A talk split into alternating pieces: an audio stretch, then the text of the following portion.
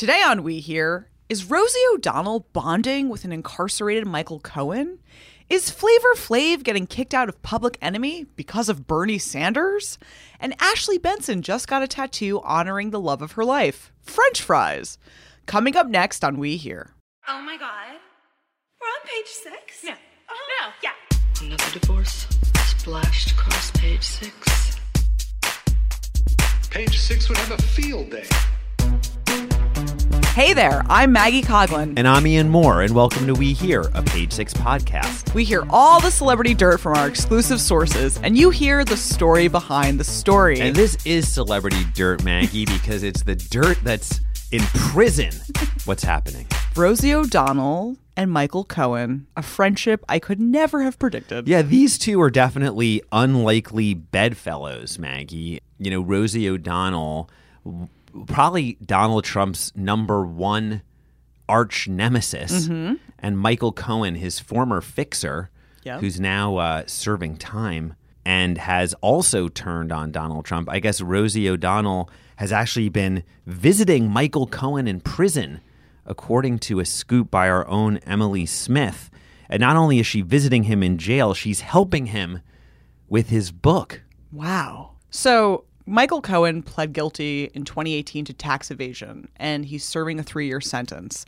So this means he'll get out in 2021. Plenty of time to write a book. Rosie O'Donnell, apparently, according to Emily's report, has been. She initially contacted Michael Cohen in writing after he was sent to the federal prison up in Otisville, which is a medium security jail where the situation from the Jersey Shore was recently spending time mm-hmm. for tax evasion. And you were mentioning Billy McFarland from the, Fi- the Fyre Festival fraudster is also up there, The right? ill fated Fyre Festival. It's a little bit of a. I feel like I know a lot about Otisville because of these high profile inmates. Right, exactly. And now there was another star there just visiting, though, that Rosie O'Donnell, after writing to Michael Cohen, has gone up to see him. And uh, a source told Emily that Rosie and Michael have bonded over Trump and she's helping him with his book, which is now highly critical of the president. I should mention that reps for Cohen and Rosie O'Donnell have not commented on this. So, Michael Cohen pled guilty in 2018 to a series of charges involving tax evasion, making false statements to a financial institution, willfully causing an unlawful corporate contribution, an excessive campaign contribution, and making false statements to a congressional committee. Jeez. So this book that Rosie O'Donnell is now allegedly getting involved with has been a long gestating project for Michael Cohen. So hmm. back in 2018, you might remember that before all this trouble went down and that laundry list of charges came after the FBI raided Michael Cohen's office, he was writing a book, but it was a positive book about Donald Trump. Hmm. And then he changed his tune a year ago in 2019 in March when he was testifying in front of the House Oversight Committee. Republican lawmakers, when they were grilling him, asked, Can you guarantee that you will not seek a book deal out of this? And Michael Cohen said he would not. In other words, that he was going to pursue a book. But no book deal has ever come out of this. According to Emily's report, he's looking for a deal as high as $10 million. We've also reported that documentary filmmakers have wanted to talk to him to do some sort of project with him or a series on him. So this tell all has had a lot of ups and downs, but so far no publisher has bought the book. I guess it remains to be seen that it, maybe Rosie O'Donnell can, you know, help him whip this thing into shape to uh, to actually get a book deal. And what is her profile in the literary world? Does she have several books out or Yeah, Rosie O'Donnell um actually knows how to write a, a, a tell-all. She's had a couple memoirs. She's published a number of books, including a couple memoirs, sort of about her time, you know, behind the scenes in the in the TV business. One of her books, I don't know if you read it, Maggie. I guess not. It's called Celebrity Detox. It was it was her story about the years after she walked away from her top rated TV show in 2002 and her reasons for going back on the air in 2006. She also talked about her time as co host of The View and chronicled the ups and downs of the fame game. So I guess she kind of would know her way around a, uh, a celebrity tell all. You know, Michael Cohen, though, it, it's smart, though, that he's getting advice from Rosie O'Donnell out, about the book and not his former fellow inmate, The Situation because I I don't know if this one is on your bookshelf, but the situation from the Jersey Shore, real name Mike Sorrentino, he penned a book called "Here's the Situation: A Guide to Creeping on Chicks, Avoiding Grenades, and Getting in Your GTL on the Jersey Shore." What year did that book come out? I think it was back in like 2010 or The something like that. Very yeah. I'm sure Before- 2020 when situation would creeping on it. chicks was still marketable. Oof. What was GTL? well. Gym Tan, Tan Laundry. laundry. Yeah. Totally. So I don't know if Michael Cohen maybe he picked that tip up in jail. Do you think Billy McFarland is writing a book? that they're just passing I pages? feel like if Billy McFarland wrote the book, I don't know if if I were a publisher, I'd be pretty scared to give him an advance Yeah. for a book. I, I don't know if I would trust him with the money. Otisville sounds like an MFA program. like people are up there just like It workshopping, SUNY talking to each other. Otisville. SUNY Otisville. Um, yeah, that's a really good point. You know, the other thing is that Donald Trump, you uh, might recall as well, he had gotten involved with this sort of talking about this alleged book because the book was initially reportedly supposed to be a love letter. You can't see in air quotes to Donald Trump. Then, when Cohen testified with damaging information against Donald Trump, he, you know, the book was going to come out and be negative. So Trump was basically tweeting at the time oh, this is why you can't trust his testimony. Mm-hmm. He's just going to use it for a book. And I want to see the manuscript of the original book because his original book and his testimony now would be, you know, negate each other and prove Right. that he was lying when he testified. I mean, the book could be pretty revealing because Cohen was Donald Trump's fixer. He once said he'd take a bullet for his former boss, but then he famously paid off the porn star Stormy Daniels to keep mm-hmm. Her tryst with Trump a secret. He also gave evidence to Robert Mueller in the Mueller investigation, although, you know, that ended up being, you know, not such a big deal, I guess. So, anyway, we'll see. Maybe Rosie O'Donnell can sprinkle some celebrity pizzazz onto this jailhouse memoir from Michael Cohen. Flavor Flav and Public Enemy are having a bit of a spat Flavor Flav. because of Bernie Sanders. Oh, yeah, that's true. Yeah, isn't that so Bernie weird? boys. No, Bernie boy. um, yeah, Maggie. The the country is obviously bitterly divided heading into the Democratic primaries and Super Tuesday. But things have gotten so bad that Public Enemy could be breaking up. That's because right. Because of Bernie Sanders and Flava Flav has a year to get his act together, or he's out of the group. That's right. So, Flava Flav sent a cease and desist letter to Bernie Sanders because Sanders claimed that Public Enemy, the group that Flav and Chuck D are a part of, would be performing at a Sunday rally in Los Angeles. Right, and they were going to play "Fight the Power" Yes. from the "Do the Right Thing" soundtrack. Yes. Yeah. No word if Rosie Perez was going to show up and Dancing dance in the with back. her door knocker earrings. So, the letter that Flav sent read like this Sanders has promised to, quote, fight the power with hip hop icon's public enemy, but this rap icon will not be performing at the Sanders rally. To be clear, Flav, and by extension, the hip hop act Public Enemy, with which his likeness and name have become synonymous, has not endorsed any political candidate in this election cycle, and any suggestion to the contrary is plainly untrue. Flava Flav is 60. wow, he he's he's he's still got it. 60 year old Um, hype I mean, on one hand, I so okay. So basically, th- that's what Flav sent through his lawyers to the Sanders campaign. Mm-hmm. Also saying Sanders claims to represent every man, not the man. Yet his grossly irresponsible handling of Chuck's endorsement threatens to divide Public Enemy and in doing so forever silence one of our nation's loudest and most enduring voices for social change. But Chuck D is fired back, right? Mm-hmm. What what does he say about this? Chuck D said, Flavor chooses to dance for his money and not do benevolent work like this. He has a year to get his act together and get himself straight, or he's out. Wow. Dropping the hammer The only on your thing, bandmate though, that there. I do have to say where I agree with Flava Flav on this, Flavor Flav, is that I mean it is true if Flavor Flav has not endorsed a candidate yet, because that's the one thing that he says. Like if he was just like, "Hey, I don't want to do this because he's you know being a diva for Mm-hmm. some reason," or like he only wants to do a show where he's getting paid. But he's basically said like, "I haven't yet endorsed a candidate, so I don't want to perform at this rally," because it is kind of true that if Flavor Flav performs, it's presumed that he's endorsing a candidate. So Yeah. Chuck D is sort of like, hey, I've made the decision for Public Enemy who we're going with, and like this is it. But maybe Flavor Flav's like a Bloomberg guy, Who knows? You know? Yeah. And now he has a one year to get his act together or get out of the group. Flavor Flav's lawyer had also written Flav is reaching out not in the spirit of division, but for the sake of unity in the hope of preserving the integrity of public of the public enemy movement and the faith and trust his millions of fans around the world have placed in him. That is true. There are millions who are waiting to see who Flavor Flav endorses. A lot of undecided voters waiting for him to weigh in and tell them what time it is.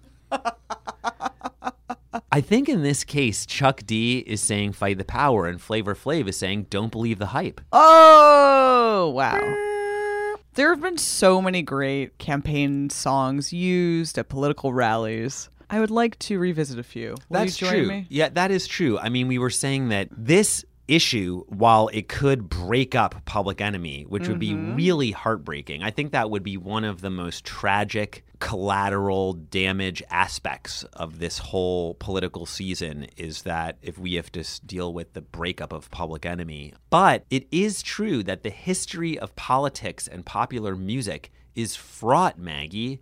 This isn't the first time that lawyers have been brought in to send cease and desist letters to politicians to keep them from using their songs at political rallies. Right. You might remember that Donald Trump used the Rolling Stone song, You Can't Always Get What You Want. Yes, which is like kind of an interesting. I feel like if you hear that at a rally, like the message is not totally clear from the song, like what you would get out of that. But maybe that's the thing. It's supposed to leave you kind of thinking, hmm. you know, as opposed to like Born in the USA. Hillary Clinton used Fight Song by Rachel Platten, Roar by Katy Perry, and Brave by Sara Bareilles. No wonder she lost. You know, Bernie Sanders has been using Seven Nation Army by the White Stripes, which I feel one. like is really reserved for sporting events at this time. I went to a Rangers game a few weeks ago, and like right before they're going to drop the puck, they're playing like Seven Nation Army. I'm like, oh, interesting choice. It is, I think, the preeminent jock rock anthem of our time.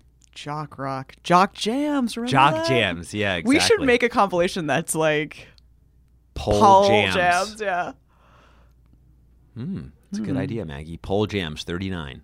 not for strippers, but for politicians. Well, or either. Either, Why not cross over? yeah, Um, what are some other ones, Maggie?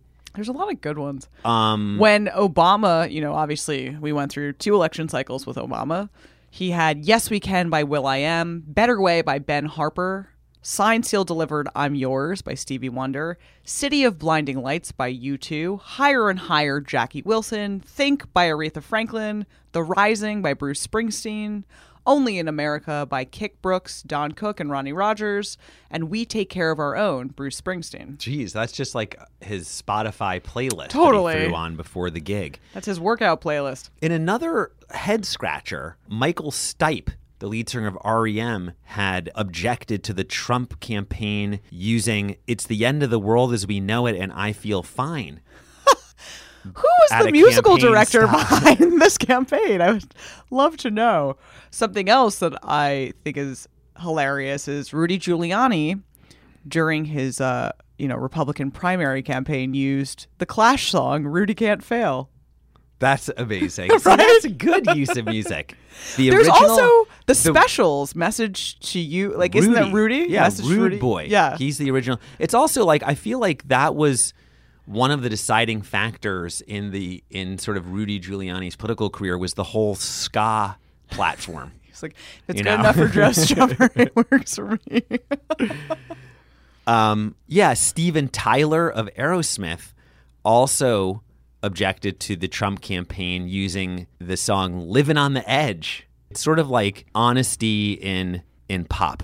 Interestingly, Maggie, I think from a legal standpoint, as far as I understand, Flava Flav might have a difficult time with this cease and desist hmm. thing. Because apparently it's sort of a gray area in the law about using a song at a political rally. I think if it becomes, from what I've read, there have been articles about this, that if the song becomes more of like a repeated song or like it becomes like their regular anthem, I think that there's more of like a legal claim than if you just play a song at like mm. one rally, which is maybe why politicians have so many of these songs. You got to have like a song for every rally so you don't get in trouble.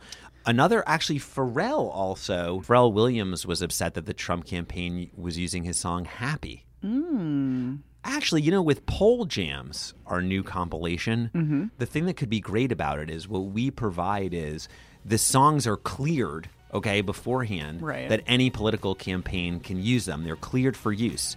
So it's like, hey, if you, it's a subscription service that we provide to political campaigns, and then you're like, any of these songs you can use for no matter what your ideology, and you can use them without the threat of legal action from the artists. A collection of bipartisan bops? Is that what you're suggesting? Exactly. Brilliant. There are more ridiculous celebrity tattoos to talk about. And if you listen to this podcast, you know that is our one joy. It's sort of becoming our recurring segment that is organically evolved, Maggie. This week in celebrity tattoos. This week in permanence. Oh. So uh so what's happening this week in celebrity tattoos? So Ashley Benson has some new tattoos. Ashley Benson, who is Mm-hmm. the girlfriend of Cara Delevingne, yes, also an actress. supermodel. Yep. And, oh, right, and also an actress, and his yeah, Mm-hmm. Yeah. true. So she got tattooed by Jon Boy, who is one of these tattoo artists who is, seems to be tattooing celebrities all of the time with very tiny, delicate tattoos. Right. He's doing these kind of like micro tattoos, Mm-hmm. these little kind of things and little words and things, the tattoos that I, as you know, don't like. I actually, even on the show, it said I preferred Ben Affleck's crazy giant phoenix rising back tattoo to these little micro tattoos. But what did Ashley bet? See, now I will say when I initially read about what her this tattoo is that mm-hmm. Ashley Benson got, I was excited. Yeah. And then when I saw it, I was bummed. You were So- excited because she got palm pomme frite tattooed on kind of the crook of her arm. on her forearm. The- On but her the, here's the thing: when I had read about this initially, and as you said at the top of the show, Maggie, Mm-hmm. she she got a tattoo of the love of her life or whatever. It was French fries, pomme frite, the French word for French fries, right? Mm-hmm. But I thought when I had initially read this story, and the, before I looked at the photo on Instagram, that she got actual French fries tattooed, which is a good tattoo. Like Yeah. it- what I was imagining when I saw that she got a French fry tattoo was that it would be like a new school tattoo mm-hmm. of like a really exaggerated over the well you could do it two ways. You could either do like a sort of illustrative very accurate sort of thing of some mm-hmm. fries which would be kind of cool or i was imagining like some fries in like a mcdonald's box with like a goofy grin or Yeah. like some like crazy take on french fries. And then i open the instagram thing and i look at it and she didn't get a tattoo of french fries which is actually kind of a badass thing to do. She got like this little tiny barely noticeable sort of um, typewriter font Mm-hmm. thing that just says pomme frite in all caps. so like what the hell is that I think it's actually really elegant. I like this. And I don't love a lot of these micro tattoos. I think it's very cool. Well, here's the thing. The reason I don't like these tattoos is because anecdotally, or as far as I know, these tattoos um, are kind of like Instagram or like Pinterest tattoos, where they look really cool when you get them, um, and you put them on Instagram, and you're a celebrity, and you get this tiny little thing. But the thing about it is that I think that over time, as far as I understand, these tattoos, like I'll be interested to see how this tattoo looks later because they just end up kind of blurring or because they're so small. Right. You know, and they and they fade and then it just becomes like a faded smudge. So it's basically just gonna look like a faded smudge on your arm. Like Right. maybe a French fry fell on your arm. Well, and like there's this, there's some still some fry residue on there. They so it's like out, as yeah. they say, and as I've said, I mean at least in the tattoo world, I Mm-hmm. guess they say bold will hold, Yep. Maggie, and like these are not bold tattoos that will stand the test of time. These are more like cutesy Instagram tattoos that look really cool for now. So if that's Right. what you want, like that's cool. But I just would have liked a gigantic French fry box on your arm. I think I think that's gonna look very better. cool. but you're right. I can attest. I mean, I've revealed in this podcast before I have a tattoo on my inner lip. I've had it done twice right? because after it was barely there, I just had like a weird S and an anchor at one point and had to go back. And now it's like Right. it's the shadow of a tattoo. Jon Yeah. is going to redo that tattoo. But also, you can see these tattoos and the setting for this, like from Instagram, you can see like this tattoo was done at like the Moxy Hotel. I guess Mm-hmm. was sort of a pop up thing. He has a like the table that people are lying down on to get tattoos. Um, has like a like a Gucci or a Louis Vuitton. Yeah, it has the Gucci print. She he You also know. posted a video of Ashley tattooing him, which this seems to be a trend among celebrity tattoo it's artists. a trend amongst like these sort of the the celebrity tattoo artists who are doing stars and having these tattoos posted on Instagram is that Mm-hmm. they then let the star tattoo them, which just also seems like a really bad idea. Yeah. and Even I if your it's not up to Gucci. code. I remember there were some issues with Rihanna tattooing someone, right? Rihanna, yeah, there've been other ones like other reality stars who've tattooed. I mean, so I it's cool. I just got I just do I think people should do what they want, like Right. I, you know, obviously, but I um I got excited, you know, because Mm. I remember I, and I don't have this tattoo, but like a long time ago in a galaxy far, far away, Maggie, back in Brooklyn, before I ever had tattoos, I was trying to think of like, what's the one thing in my life that will be constant, that I will always love? So, like, obviously, you don't want to get a tattoo of like, you know, if you get a band or like you mm-hmm. could get someone's name and then you could split up or whatever. I was like, what will I always love that I will never feel differently about for my entire life? And the only thing that I could come up with was coffee. So at so at one time, I had thought that the that the tattoo that I would get, which I haven't gotten yet, but maybe I still should, mm-hmm. would be a cup of coffee.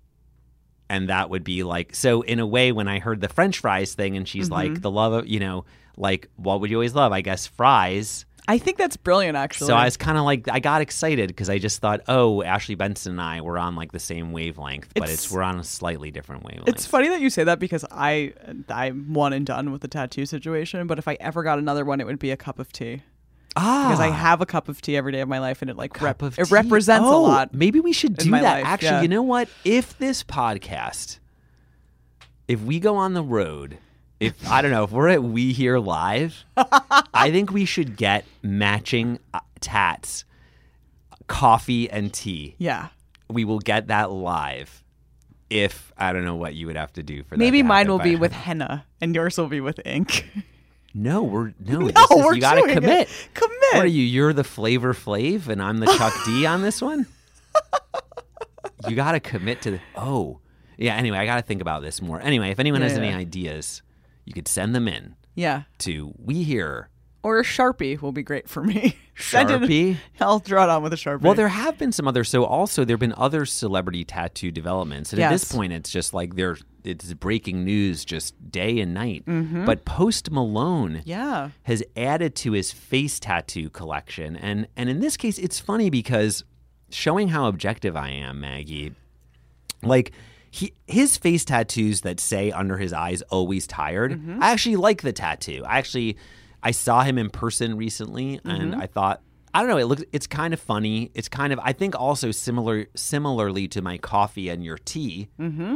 Um, unless you're doing herbal, but otherwise caffeinated. We're, Right. we're going caffeinated. Maybe an Irish breakfast. Barry's tea. Uh, Barry's Please sponsor tea. me. Yeah, I drink yeah, you right. every day. Um, the always tired thing. It's like I think that that was sort of it's cute and uh, sort of relatable. It also I thought it looked good, but then he's he's been he's been adding to the face tattoos, right? Right. And now the latest thing that he got was like a bloody buzzsaw Mm. kind of on his on his cheek He's only 24. and he's ar- and he's and he's in a in an interview with GQ he's revealed that the reason he is getting these face tattoos is because of insecurity and he thinks he's ugly so he he thinks that he's improving his appearance with the face tattoo The quote is I'm an ugly ass mother effer. The face tattoos maybe come from a place of insecurity to where I don't like how I look, so I'm going to put something cool on there so I can look at it myself and say, You look cool, kid, and have a modicum of self confidence when it comes to my appearance. That's hmm. sad. It is kind of sad also, He's very cool say, looking. He's like cute. He looks like Yeah, a cute dude. I like his, He's like, little cute guy, Western always- style. yes, like so. I don't know. I think Yeah. the buzzsaw. We got to work on the Uh, self talk, Post Malone. I want to hear you speaking kindly to yourself. True. I also think it's like the last face tattoo that he had gotten. It's like a medieval, like mate, like a ball and chain kind Mm-hmm. of a thing. But the thing is, it's sort of on his jawline, and he always has that like scruffy beard. So Mm. he got it, and then the beard grew back, and it's kind of like obscured by the beard. But this like buzzsaw thing with the blood coming down is like right in the middle of his cheek. So it's like, eh, I don't know. But I don't know. You combine the buzzsaw and the French fries, and then you've got something really cool.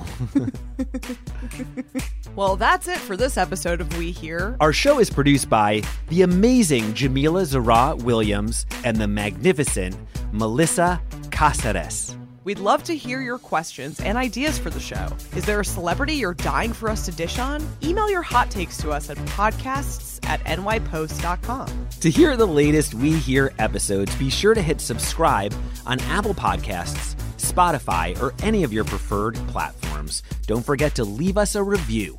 We'll be back tomorrow with more Page Six exclusives. See you then.